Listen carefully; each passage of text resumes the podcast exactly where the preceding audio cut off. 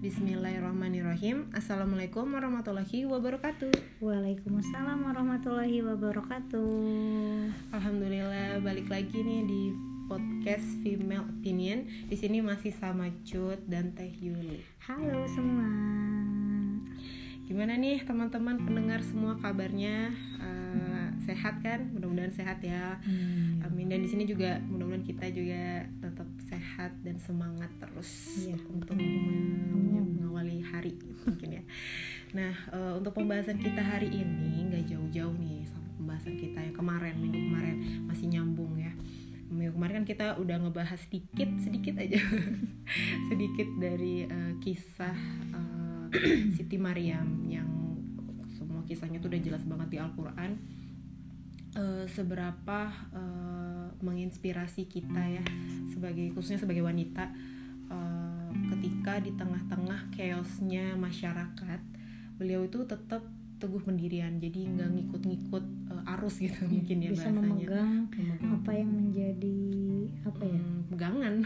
Yang menjadi pegangan itu gitu yang diyakini ya yang Iya. hal yang diyakini jadi eh, nggak ngikut tren di zaman kalau zaman sekarang tuh misalnya ada tren apa kan kita suka banget tuh ngikutin lagi tren ini lagi tren itu gitu nah di zaman itu ya kurang lebih sama lah kayak gitu juga cuman yang menjadi kita bisa yang menja- bisa menjadi hikmah yang bisa kita ambil atau pelajaran yang bisa kita ambil kan ketika eh, Siti Trennya Maryam buruk. itu iya trennya buruk nggak diikutin sama Siti Maryam ke eh, jadi ya apalagi kita kan wanita gitu. Wanita kan banyak banget tuh bahasan-bahasan wanita ya. Tapi eh, Maryam tuh nggak ik- nggak ikut-ikut. Nah itulah yang menjadi apa ya eh, menginspirasi kita gitu pembelajaran-pembelajaran yang bisa kita ambil. Nah yang menjadi pertanyaan adalah bagaimana bisa gitu ya seorang Maryam tumbuh menjadi sosok seperti itu sol- solehah ya sosok solehah yang apa tuh eh, satu dari empat wanita yang Yang dijamin dijamin masuk surga. surga oleh Allah eh, di tengah-tengah masyarakat yang chaos gitu masyarakat yang, Yang pemikirannya zolim. udah zolim udah udah terkontaminasi kan. Nah ini nih pertanyaannya apakah yang dari sananya? Seperti itu. apa udah soleh dari lahir? soleh dari lahir gitu kan? Atau em, dari lingkungan atau tapi lingkungannya juga nggak kurang mendukung ya maksudnya Oh, masyarakatnya iya. masyarakat luasnya ya atau mungkin orang tuanya gitu ya yang menjadi tapi kan gak tinggal sama orang tuanya. Iya sih tapi Cuma juga bentar. cuma bentar ya. Nah mungkin orang nah ini pengertian orang tua tuh orang tua biologis atau ada orang tua orang tua lain gitu kan. Nah kayak gitu teh. Jadi eh iya itu sih eh, sebenarnya seorang anak itu eh, dia emang baik dari sananya apa kayak Bisa baik dari sananya. bisa baik dari sananya atau kayak gimana gitu. Ya aku juga nggak tahu jawabannya. Iya. Kita sama-sama nggak tahu. Eh, enggak sih apa sih namanya tuh? Kalau dari sepengetahuan aku gitu ya. Eh, memang seseorang itu seseorang yang kita temui sekarang adalah eh, hasil dari pendidikan dia sebelum Mm. hari itu Mm-mm. Maksudnya kayak kalau cut nih ketemu aku contohnya tuh Mm-mm. udah dalam kondisi cerewet Hmm. sering ngomong sering ngomongin Islam contohnya Hmm. atau apalah gitu berarti itu hasil dari pendidikan dalam tanda kutip gitu ya yang diberikan oleh lingkungan kepada aku Hmm. entah lingkungan itu emang terus dengan orang tua atau eh, terus dengan teman-teman yang sering ngaji Hmm. contoh atau apa Sekolah atau gitu ya. nah, atau di sekolah atau cut bertemu dengan seorang pencuri contohnya tuh Mm-mm. Nah, dia itu nggak tiba-tiba jadi pencuri atau Oh. kemarin nggak jadi pencuri sekarang jadi expert nyuri enggak gitu. Tapi dia jadi expert nyuri berarti hasil dari pendidikan pencurian selama Hmm. ini gitu. yang dia lihat Yang ya di dia lihat dan dia pelajari bisa jadi gitu. Atau cut ketemu siapa contohnya orang yang expert berbicara cut ketemu dengan ketua organisasi apa contohnya Hmm. gitu dia nggak tiba-tiba dari kemarin bukan siapa-siapa tiba-tiba dia jadi ketua organisasi Hmm. contoh enggak dia itu bisa expert dalam mengorganisir organisasi berarti ada pendidikan-pendidikan mengenai organisasi bukan terhadap kehidupan dia atau ada pengalaman-pengalaman yang mendukung Hmm. gitu sehingga dia menjadi sosok yang seperti itu. Jadi kalaulah Maryam menjadi sosok yang soleha Mm-mm. yang ideal. Kalau menurut aku pasti ada yang mendidik. Mm. harus ada yang mendidik? Kalau pendidiknya bisa jadi orang tua bisa jadi bukan Iya, gitu sebetulnya karena di Al-Quran juga teh ditulisnya justru Allah langsung oh yang tuh, mendidik tuh. bisa jadi Allah Iya. langsung yang mendidik kayak Nabi Adam juga Allah langsung kan Iya, yang benar, mendidik benar, gitu benar. tapi prinsipnya pasti ada yang mendidik nggak akan Hmm. tiba-tiba jadi pencuri lah Mm-mm. tiba-tiba anak kecil jadi pencuri pasti ada yang apa ada ya ada yang melatar belakangi lah gitu Mm. Eh, terus ya gitu pasti ada sosok pendidik lah ya ya. Lebih jelas lagi kalau Cut bilang bahwa Maryam dididik langsung oleh Allah gitu.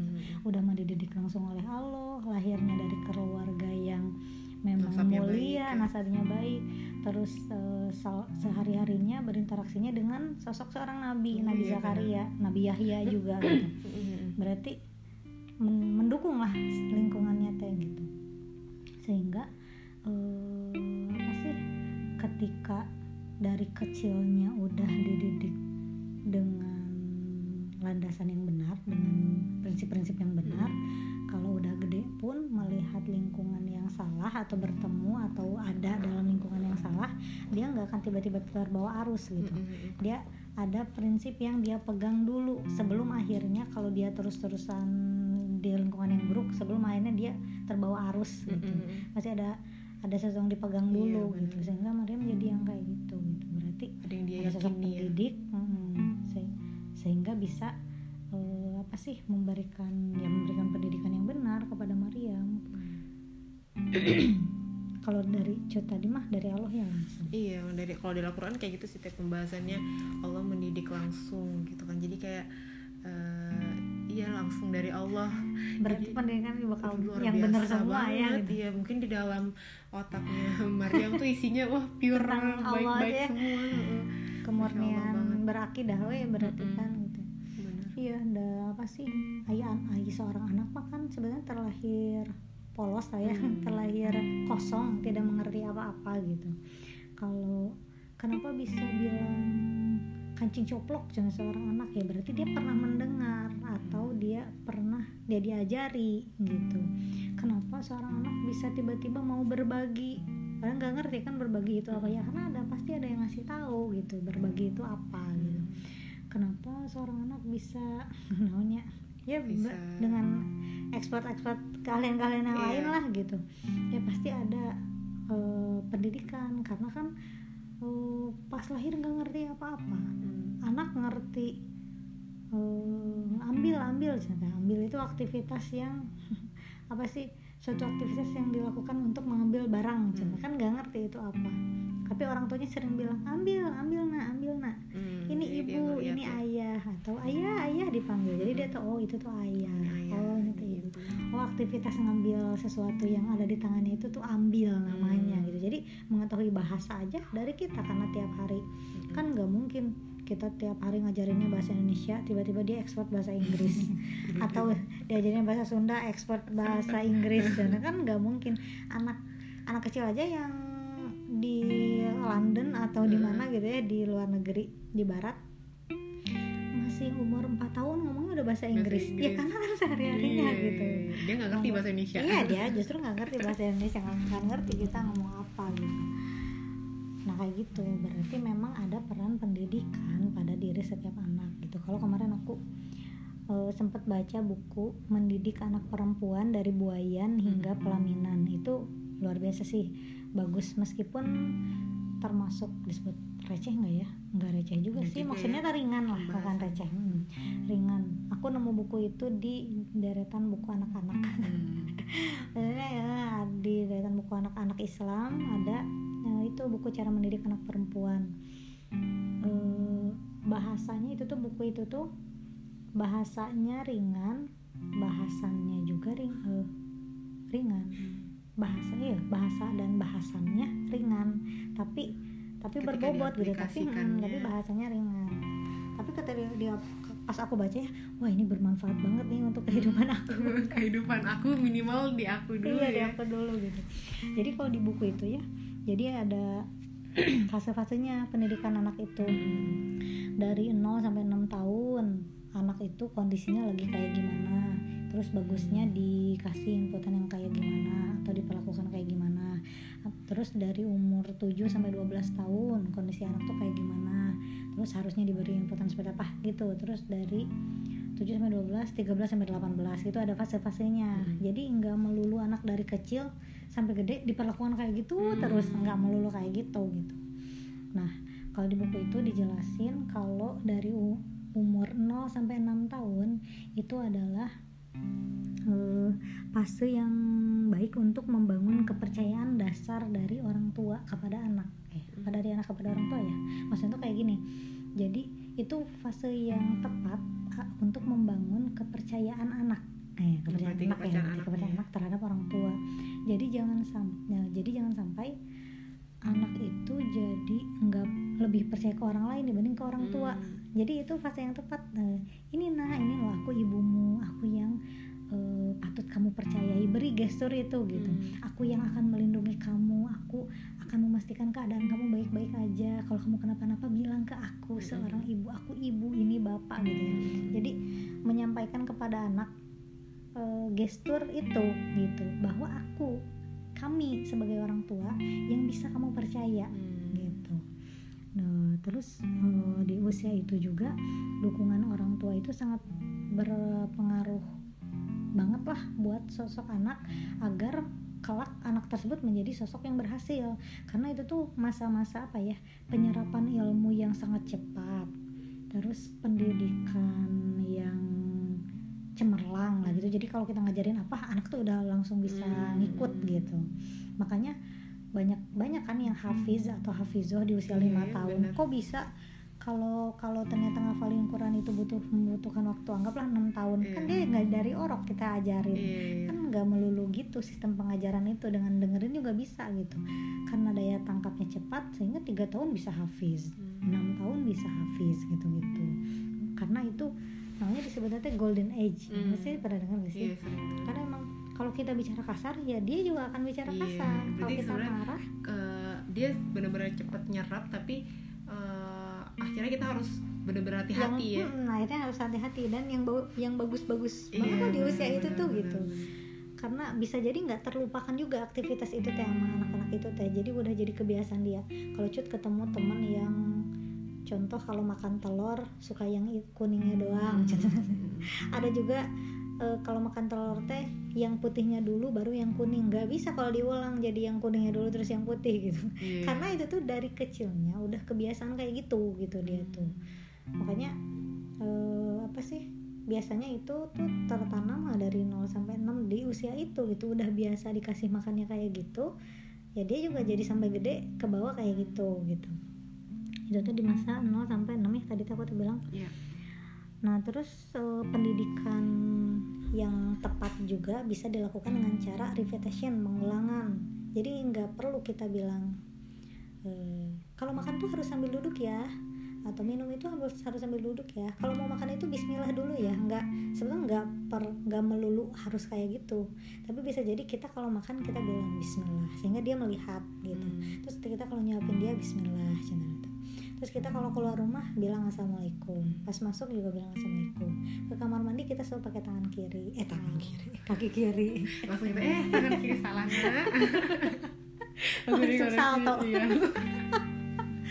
pakai kaki kiri keluarnya pakai kaki kanan gitu jadi dia akan melihat setiap aktivitas yang ada di lingkungannya Hmm. gitu jadi bukan teori yang kita masukin ya tapi Iya. eh, apa eh, kebiasaan kita Hmm. justru yang dilihat teori bisa dimasukin Hmm. walaupun mungkin nggak akan bisa langsung diikuti sama dia oh bagus cut teori dimasukin juga kalau baca di buku itu ya bagus dia masukin teori tapi memang dia nggak akan terlalu menggubris Hmm. tapi ya masuk sebetulnya nasihat Hmm. orang tua itu gitu. Eh, jadi kita hmm, lebih bagus kalau repetition kayak kita sholat ya, rutin Oke, dia lihat. terus ngaji rutin terus sering ke pengajian atau kita sering bahas tentang Allah contohnya tuh dia akan akan apa sih akan atau kita memberitahu kepada dia betapa cintanya kita kepada Allah Hmm. gitu jadi nggak nggak perlu kita bilang kamu tuh harus cinta kepada Allah Hmm. nah nggak perlu bilang kayak gitu tapi kita me- apa sih mengeluarkan dengan eh, gestur gitu. Dia akan merekam. Dia akan merekam itu gitu. Contoh dibuang-buang makanan jangan dibuang-buang nah Allah nggak suka.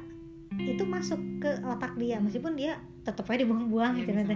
tapi yang harus eh, harus tetap kita kasih tahu gitu. Dia tuh eh, itu yang nggak boleh ini yang boleh Hmm. contohnya. meskipun di usia itu memang egosentris egosentris Egosentris. e- egoisme. Egoisme. Egoisme itu sangat tinggi di diri anak kecil. Makanya anak kecil mah suka rebutan mainan contoh. karena sesuatu yang dia inginkan harus dia dapatkan gitu. Nggak mau nggak nggak bisa melihat dari sudut orang lain kalau orang lain juga pengen mainan gitu. Atau kalau pengen es krim masih pagi pengen es krim ya pengen weh nggak boleh enggak gitu. Atau pengen apa weh anak kecil makan suka pengen apa gitu ya. Kita memang harus ngasih tahu nah nggak boleh minum es eh makan es krim pagi-pagi nanti sakit perut. Misalnya nggak akan didengar terus nangis tetap ya udah kita kasih contohnya tuh. Eh, tapi selanjutnya kita kasih tahu lagi bahwa ini nggak boleh. Terus penanaman dan itu tuh akan tertanam di dia. Kalau makan es krim pagi-pagi tuh nggak boleh. Ntar dia kalau udah gede nggak akan. Tapi karena itu fase egoisme yang tinggi Hmm. dia pengen weh gitu. Ter- terhadap apa pun ya sebetulnya mah. Pokoknya kita tanamin yang baik eh, apa sih Eh, dan kalaulah dia kena yang buruk kadang ada ya eh, temen aku juga menanamkan yang baik. Tapi pas gabung sama teman-temannya terus anak lain ngomong kasar. Terus dia juga di rumah jadi ngomong kasar gitu.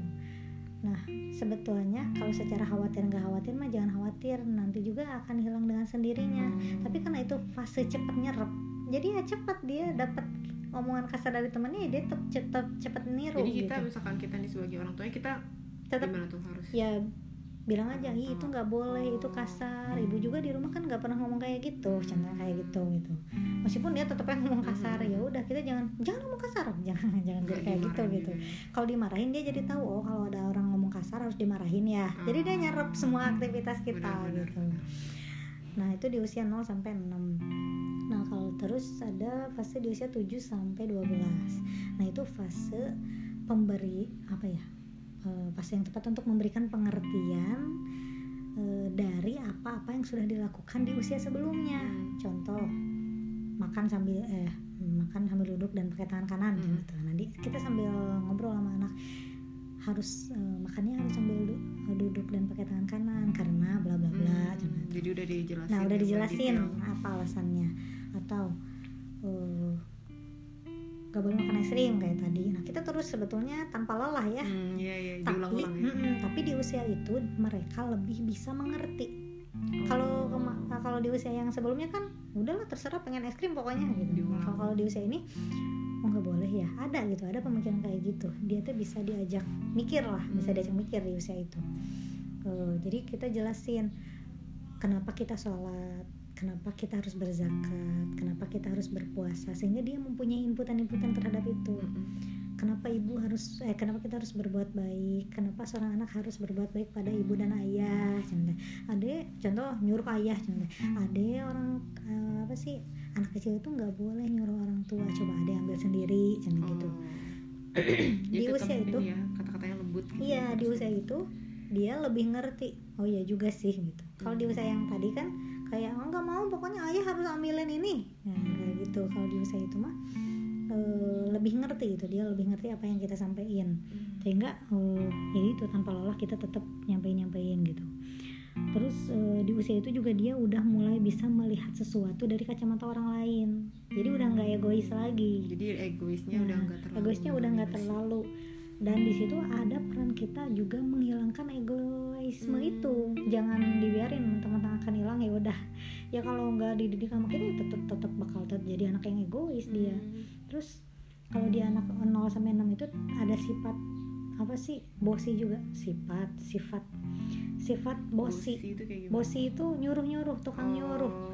kayak kalau biasanya sendal dipakein minum Oh. diambilin makan diambilin nah di usia 7 sampai 12 itu udah mulai diterangin gitu sama kita sebenarnya dari usia itu juga udah bisa ya. kalau dianya udah bisa mah kasih tahu aja gitu Oh. Eh, nggak boleh eh, nyuruh-nyuruh orang tua harus sama adik sendiri coba ambil gitu Hmm. gitu gitu dan di situ dia udah mulai mikir terus kita bisa ngasih pengertian nggak boleh kan orang tua itu eh, harus dihormati contoh gitu gitu gitu dikasih pengertian sama dia nah eh, fase itu juga lumayan ini sih apa sih sulit sih bagi orang tua di fase 7 sampai 12 karena di situ ada eh, masa puber kalau bagi perempuan kan. Masa puber puber atau akil balik kalau di Islam. Jadi kondisinya tuh kayak udah mulai labil ya anak-anak labil. Tubuhnya tubuh anak-anak eh tubuhnya tubuh orang dewasa udah mau dewasa kayak eh, organ-organ intim udah mulai fungsi berfungsi. Terus tuh mulai tumbuh bulu-bulu halus di bagian-bagian tertentu gitu. Karena itu menunjukkan kedewasaan Mm-mm. eh, seorang perempuan kan gitu. Eh, biologisnya udah mulai dewasa tapi pemikirannya masih pemikiran bocah kan? Mm-mm. iya ya masih anak segitu. Iya, makanya kita terus apa ya ya ya terus ngasih edukasi sih Penjelasan. sebetulnya terus-terusan gitu. Sehingga di usia itu tuh bukannya abah yo anak kita udah gede gitu. Mm-mm. ya udahlah gitu main. Eh, bebas lah mau ngapa-ngapain juga gitu. Yang nggak kayak gitu juga tetap pendidikan terus-terusan disampaikan gitu Eh, ada juga ed- edukasi mengenai seks sudah harus mulai diberikan. Karena kan ya itu kan organ intim udah mulai berfungsi kan tadi gitu. Ketertarikan terhadap lawan jenis juga udah mulai tumbuh di usia itu. Iya, sehingga kita nggak melarang-larang mengedukasi gitu. Kayak "Oh, aku eh, kenapa? Suka ya sama itu? Ya nggak apa-apa. Kalau memang fitrahnya perempuan itu suka terhadap laki-laki. Laki-laki pun begitu. Nah kita kasih kasih pengertian meskipun dia nggak ngerti-ngerti banget gitu. Atau bahasa kita mungkin terlalu berat gitu ya. Iya, iya. nggak apa-apa kasih aja gitu. Sehingga jadi inputan kosakata lah di dalam kepala dia teh gitu. Jangan jangan jangan nggak suka. Haram. Jangan nggak kayak gitu. tiba-tiba gitu ya. Jadi kita kasih tahu yang perempuan balik dan laki-laki balik itu eh, ini yang perlu dilakukan bla bla bla yang Batasan-batasan. ya yang nggak perlu dilakukannya bla bla bla kita mulai edukasi ke dia gitu nggak dilarang-larang atau nggak dimarahin kalau ngelakuin hal-hal yang sebetulnya keluar dari syariat lah Mm-mm. gitu nah terus di usia selanjutnya 13 sampai 18 itu usia usia anak ABG ya Iya. Kalau kalau kita mungkin SMP SMA ya. SMP SMA SMA ya ABG anak baru gede ya dia dia udah mau gede tapi baru ini masa baru mau gede gitu Mm-mm. Nah, di situ juga masih labil gitu karena anak-anak itu eh, kalau ngelakuin aktivitas anak-anak kita kita larang biasanya eh kayak anak-anak itu Mm. jangan lakuin itu kayak anak kecil aja Mm. seperti itu curhat aku sih sebetulnya dulu kayak gitu atau kalau kita ngelakuin aktivitas orang dewasa dibilang jangan lah kamu masih kecil gitu. Jadi aku sempat bingung juga dulu. Jadi aku masih kecil, kecil apa orang dewasa? dan di buku itu juga dibahas jangan kita jadi orang tua yang kayak gitu. Jadi Jangan- nggak nggak bisa ngomong kecil gede lagi ya. Nah udah nggak kayak gitu. Mungkin lebih ke dikasih pengertian aja. Kalau dulu sih aku pengen keluar kota waktu itu di masa itu. Waktu SMP atau SMA pengen keluar kota ngikut kakak Hmm. sendiri tapi keluar kotanya gitu karena kan aku udah bu- bukan anak-anak lagi Hmm. kata mama gitu.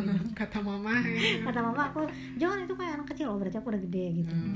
terus pas aku mau ngelakuin aktivitas orang dewasa jangan masih kecil kayak jadi gimana Hmm, dong iya, lebih itu ke mungkin hmm, lebih Hmm. ke eh, bahaya Hmm. gitu mama masih khawatir kamu kenapa jangan itu tak kamu ada apa ada apa Eh, situasi kondisi di jalannya belum aman kamu udah besar tapi belum aman kamu belum bisa apa sih ngelepas Hmm. atau kayak gimana gitu Atau kalau sana sama siapa ditemenin ya gitu ya, sama nggak siapa sendiri. ditemenin jadi memang kondisi anaknya lagi labil kitanya Hmm. juga memperlakukan dengan labil cocok kan jadi Hmm. makin bingung anak-anak terhadap Iya, iya, status iya. dirinya gitu itu eh, apa sih di situ emang tetap perlu pendidikan-pendidikan sih lanjutan dari pendidikan di usia 7 sampai 12 terus sebetulnya pendidikan tanpa henti sih terus-terusan gitu pendidikan tentang segala aktivitas kita itu harus sesuai dengan syariat Islam kalau kita mau ngacu ke Islaman Hmm.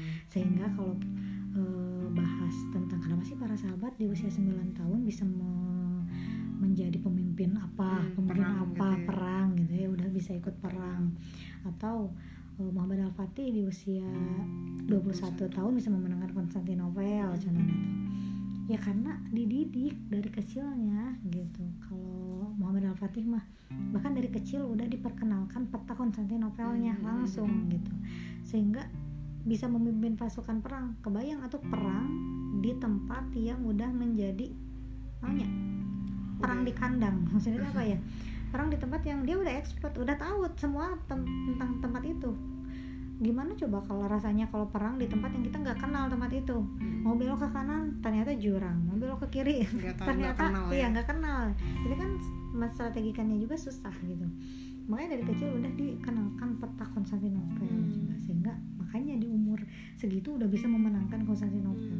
Dengan berbagai pendidikan lainnya ya yang Hmm, lebih ya dahsyat sudah. lagi gitu kalau di kita makan sekarang umur 21 masih pada nongkrong di warung gitu. Masih pada ya pada nongkrong main ke mall sama ciwi-ciwi mungkin itu gitu akibat ya. dari yang itu tadi teh yang kamu tuh masih kecil. Nah itu gitu. Dia bingung kan ya anak kecil mah main Iya, kerjanya iya, gitu. Bukan melakukan aktivitas orang dewasa gitu. Makanya beda lah pendidikan zaman sekarang dengan zaman dulu. Karena memang ya buku itu juga mengacu ke buku-buku terdahulu sih sebetulnya bagaimana oh, orang-orang terdahulu mendidik anaknya gitu. Cuma mungkin versi lebih kekinian juga buku Iya, ini. iya, karena sebetulnya oh, apa sih kalau zaman dulu kan akil balik udah langsung bisa, udah bisa nikah, nikah gitu. Hmm. kalau sekarang kan kita terbatas sekolah sekolah SMA kan kita nggak boleh Udah nikah kan. Oh, paling nikah muda berarti setelah lulus SMA di umur 18 atau 19 tahun kan. Buku itu sesuai menyesuai eh, sesuai dengan apa sih kondisi kekinian sih. Nggak yang ciplus kayak para sahabat Iya, atau iya. sahabiah dulu. Hmm. berat sih kalau dulu mah emang oh itu standar mau iya standarnya udah tinggi lah. Tinggi banget Rasulullah iya standarnya itu. standarnya. Nah terus eh, apa sih? Tadi usia 13 sampai 18 ya. Mm-mm. Nah itu udah mulai pendidikan-pendidikan eh, apa sih pengertian sama sih kayak usia 7 sampai 12 tapi Hmm. lebih banyak lagi berarti kan pendidikan yang kita tanamkan. Terus di usia 19 sampai 21 itu udah masuk ke tahap dewasa. Dia udah bisa eh, apa sih matang banget lah gitu menentukan segala keputusan. Oh, Kayak oke. Dia bisa jadi teman kita diskusi kalau di buku itu ya. Mm-mm. Dia bisa jadi teman kita diskusi, bisa jadi tukar pikiran Hmm. gitu dan bisa ikut andil memberikan pendapat katanya. Eh, di situ juga eh, waktu yang tepat untuk menanamkan apa cenahnya kata bukunya teh inputan-inputan mengenai rumah tangga atau Oh, pernikahan atau rumah persiapan- tangga. Persiapan. Nah, persiapan. berumah tangga lah. Oh, udah umur segitu udah bisa? Kalau di buku itu Menurut- sebetulnya kalau secara Islam mah kalau dari pendidikan pernikahan mah dari kecil sih sehingga ketika dia balik gitu kan sebetulnya udah bisa nikah kan Hmm, tapi tetap ada level-level ada level pengertiannya ya. level pemberian edukasi lah Iya, iya. level pemberian edukasi. Nah jadi di usia 1921 itu nanemin bener-bener gimana kita jadi ibu dan seorang istri menjadi seorang ibu dan seorang istri gitu Eh, dan bisa juga maksudnya kan kalau persiapan jadi seorang ibu dan seorang istri teh bagaimana memperlakukan seorang anak Hmm. mungkin bagaimana mengurus kehidupan eh, apa sih perdapuran Hmm. apa sih kehidupan rumah tangga yang maksudnya Ya, jadi apa ya? kayak yang dasar-dasar aja ya tahu cara eh, masak air Masak goreng telur gitu ya telur. ya minimal nah itu di usia 7 sampai 12 itu di Hmm. permukaan dikenalin sebetulnya ke apa sih ilmu tentang rumah tangga kalau di buku itu udah dikenalin dari usia 7 sampai 12 udah Hmm, mulai hmm. dikenalin permukaan di usia 13 sampai 18 nya lebih dalam lagi. Terus di usia 19 21 eh 21. hmm, 19 21 ya itu udah praktek mungkin ya? praktek Semi-semi belum praktek. sih. Maksudnya semi-semi praktek Mm-mm, lah. cobain gitu. Iya. coba berarti masak harus udah expert lah kayak gitu. Terus ngurus adik ngurus Hmm, anak mungkin mungkin adik bisa ya, nge- adik. nah ituin adiknya. Atau kucing.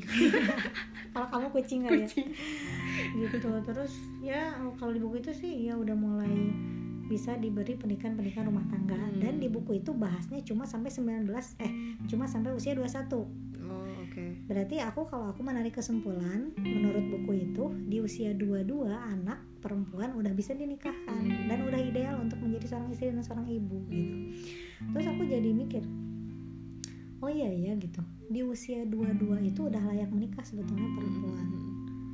Terus aku yang udah lebih dari 22 berarti udah lebih dari cukup dong. Hmm, sudah sangat siap udah sangat siap harusnya. harusnya Tapi kan itu dua-dua udah siap itu ketika dari 0 sampai 21 dia dididik. Hmm, sudah Udah ya. sudah dipersiapkan gitu. Kalau aku sih sebetulnya dua-dua baru kenal Islam justru Hmm. baru tahu kan oh, sholat itu kan kenapa harus sholat kenapa Hmm. harus zakat kenapa harus puasa kenapa harus berbuat baik kenapa harus melakukan aturan-aturan Islam baru tahu di usia dua-dua Hmm. kebayang dong berarti sebetulnya kalau lihat kalau lihat ngaca ke buku itu ya Mm-mm. berarti aku ideal menikahnya kapan dong Iya.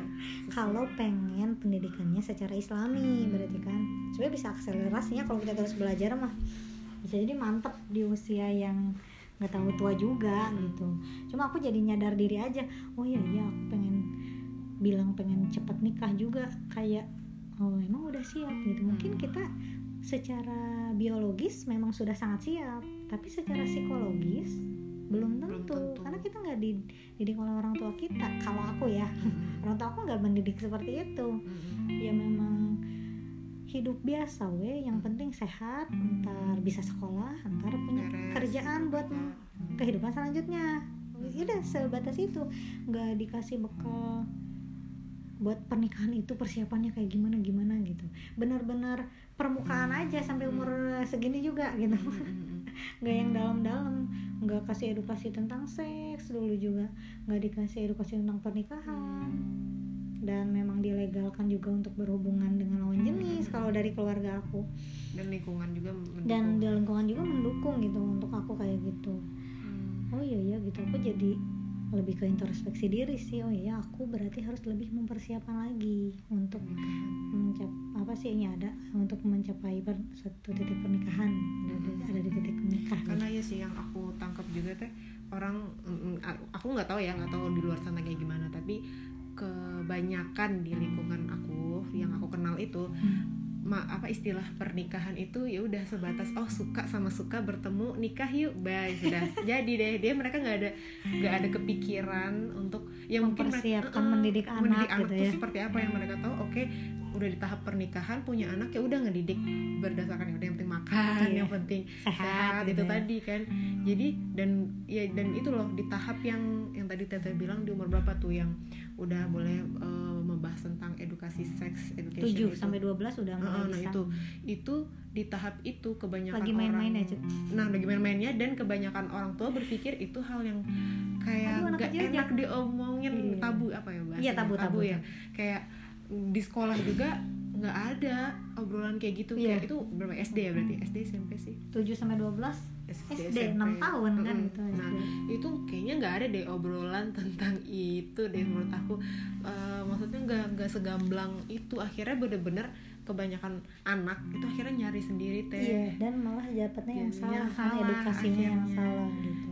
jadi kayak iya nonton sendiri dari teman-temannya dapat yang nggak tahu dari mana dapatnya kayak gitu. Apalagi sekarang dari YouTube, dari, dari, YouTube Google, banyak orang YouTuber banyak lah yang ya malah edukasinya nggak baik lah Masya gitu. Allah ya. Ya makanya. Jadi mungkin eh, pelajarannya yang bisa diambil dari itu sebelum anak nyari sendiri kita orang tua ya calon orang tua harus ya udah mengedukasikan. punya teori untuk Oh. diedukasikan kepada anak berarti kan Hmm, gitu. Jadi kalau kita nggak mempersiapkan dari sekarang sebagai perempuan single, kalau kita sebagai perempuan single nggak mempersiapkan dari sekarang untuk mendidik anak, hmm, mau kapan? Mau pas anaknya lahir, hmm. itu udah fase langsung praktek, Iya, udah bukan benar. belajar lagi gitu. iya, iya. Justru dari sekarang, wih udah kalau aku baca buku tentang anak, wih Hmm. udah baca buku edukasi Iya, anak, wih gitu iya. pada diceng-ceng Iya, benar, kayak gitu benar. gitu. Padahal justru ini ini waktunya, bahkan telat gitu kalau gini harusnya. kalau Iya, di buku itu berarti buku-buku yang kecil. baca kayak misalnya orang ini buku ini emang dipersiapkan untuk calon-calon ibu calon kan bukan, ibu seorang ibu, Oh, oke. seorang ibu udah harus praktek langsung. iya betul gitu. betul Jadi aku pas nemu buku itu, wah, ya Allah, alhamdulillah inputan banget buat aku Masya gitu Allah. sebagai ya untuk persiapan aku menjadi seorang ibu karena Mm. oh ya aku menjadi seorang ibu akan sangat tidak ideal nggak tahu fase perkembangan anak itu kayak gimana gitu selain mempersiapkan menjadi seorang istri yang baik kita juga harus mempersiapkan ya bukan menjadi seorang ibu aja. Mm. tapi kebanyakan sih orang kalau mempersiapkan justru sebagai istri aja. Iya ya gimana sih jadi istri yang baik Hmm. untuk suami gitu tanpa mempedulikan bagaimana menjadi seorang ibu yang ideal. Makanya ibu disebut madrasah bagi anak. Madrasah sok madrasah berarti kan punya kurikulum. Iya, maksudnya madrasah itu wah udah kayak kuliah gitu iya ya, kuliah. gitu tempat kuliah memang kalaupun kita memasukkan anak kita ke pesantren itu nggak membebas tugaskan tugas kita sebagai Hmm. seorang ibu. Tetap harus memantau di pesantren kayak gimana anak kita gitu. Nggak yang lepas tanggung jawab karena kan anak itu titipan bagi orang tuanya. Mm-mm. bukan bagi pesantren kan sebetulnya. Orang tua di apa sih di akan dimintai pertanggungjawaban terhadap apa apa yang dilakukan oleh anak gitu. Kalau anak perempuan ya sampai dia menikah gitu sih Wah, masya Allah ya pembahasannya. Berarti kegambar banget tuh kayak gimana eh, keluarga Siti Mariam di zaman itu eh, mendidik Mariam gitu seperti itu. meskipun mungkin bukan sama orang tuanya aja ya karena Iya, dari kecil udah langsung dimasukin ke Baitul Maqdis iya, iya. kan Tapi itu juga kan maksudnya eh, ada campur tangan orang tua. Maksudnya orang tua udah Iya. udah mempersiapkan ini harus ditaruh ke tempat yang bener gitu. iya iya nggak kayak ditaruh ke sekolah up yang ada Iya. gitu ya kan dia persiapan oke ini dia akan menjadi tuju akan menjadi eh, apa kalau di kemarin tuh kisah kemarin kan menjadi hamba Allah yang emang hidup dan matinya itu hanya untuk hanya Allah, untuk gitu Allah, ya. kan. iya, benar, jadi harus tempat yang mendukung itu Iya. kayak kalau zaman sekarang misalkan ini anak harus jadi pelukis misalnya udah dari kita di, Iya, ditempatkannya di tempat yang Heeh. sesuai dengan sesuai mendukung itu, dia mendukung. itu kan ya jadi wah gambar banget maksudnya itulah alasannya kenapa bisa uh, tumbuh anak seperti itu dan kita juga bisa ngelihat ya anak-anak jalanan yang menjadi uh, anak-anak yang apa ya pencuri-pencuri itu tadi juga karena uh, hasil didikan Di atau lingkungan di lingkungan atau di dia. orang tuanya. Hmm, jadi ya itu menjadi pilihan kita aja ya mau mau didiknya seperti apa iya benar-benar Uh, dan pembelajaran buat kita juga uh, untuk perempuan-perempuan yang menjadi calon ataupun yang udah jadi ibu juga nggak apa-apa sih ya maksudnya yang Tapi merasa terlambat uh, merasa daripada "Aduh, tidak sama belajar." sekali. Uh, bener banget wah masya allah pembahasan kita hari ini mudah-mudahan teman-teman dapat uh, sedikit inputan ini ini Hmm. sedikit banget ya kita bahasan nanti Iya. kalian di luar sana bisa baca lebih banyak buku lagi atau lebih- mungkin kita bisa undang Nah, orang yang udah praktek langsung Praktek langsung kan kita kalau kita kan baru referensinya buku referensi dan kita nggak kebayang juga nih gimana ya prakteknya ya Eh, kalau saya baru praktek ke kucing. Iya aku juga baru ke kucing. Iya jadi gimana kan hmm, iya kita butuh referensi orang yang udah praktek langsung kayak Iya, gitu. Jadi ada rezeki ya amin. Ya teman-teman segitu aja pembahasan buat kita buat hari ini. Mudah-mudahan eh, eh, dapat manfaatnya. Kekurangan ada di kita dan kelebihan ada dari Allah Subhanahu Wa Taala. Eh, akhirul kalam. Wassalamualaikum warahmatullahi wabarakatuh Waalaikumsalam warahmatullahi wabarakatuh.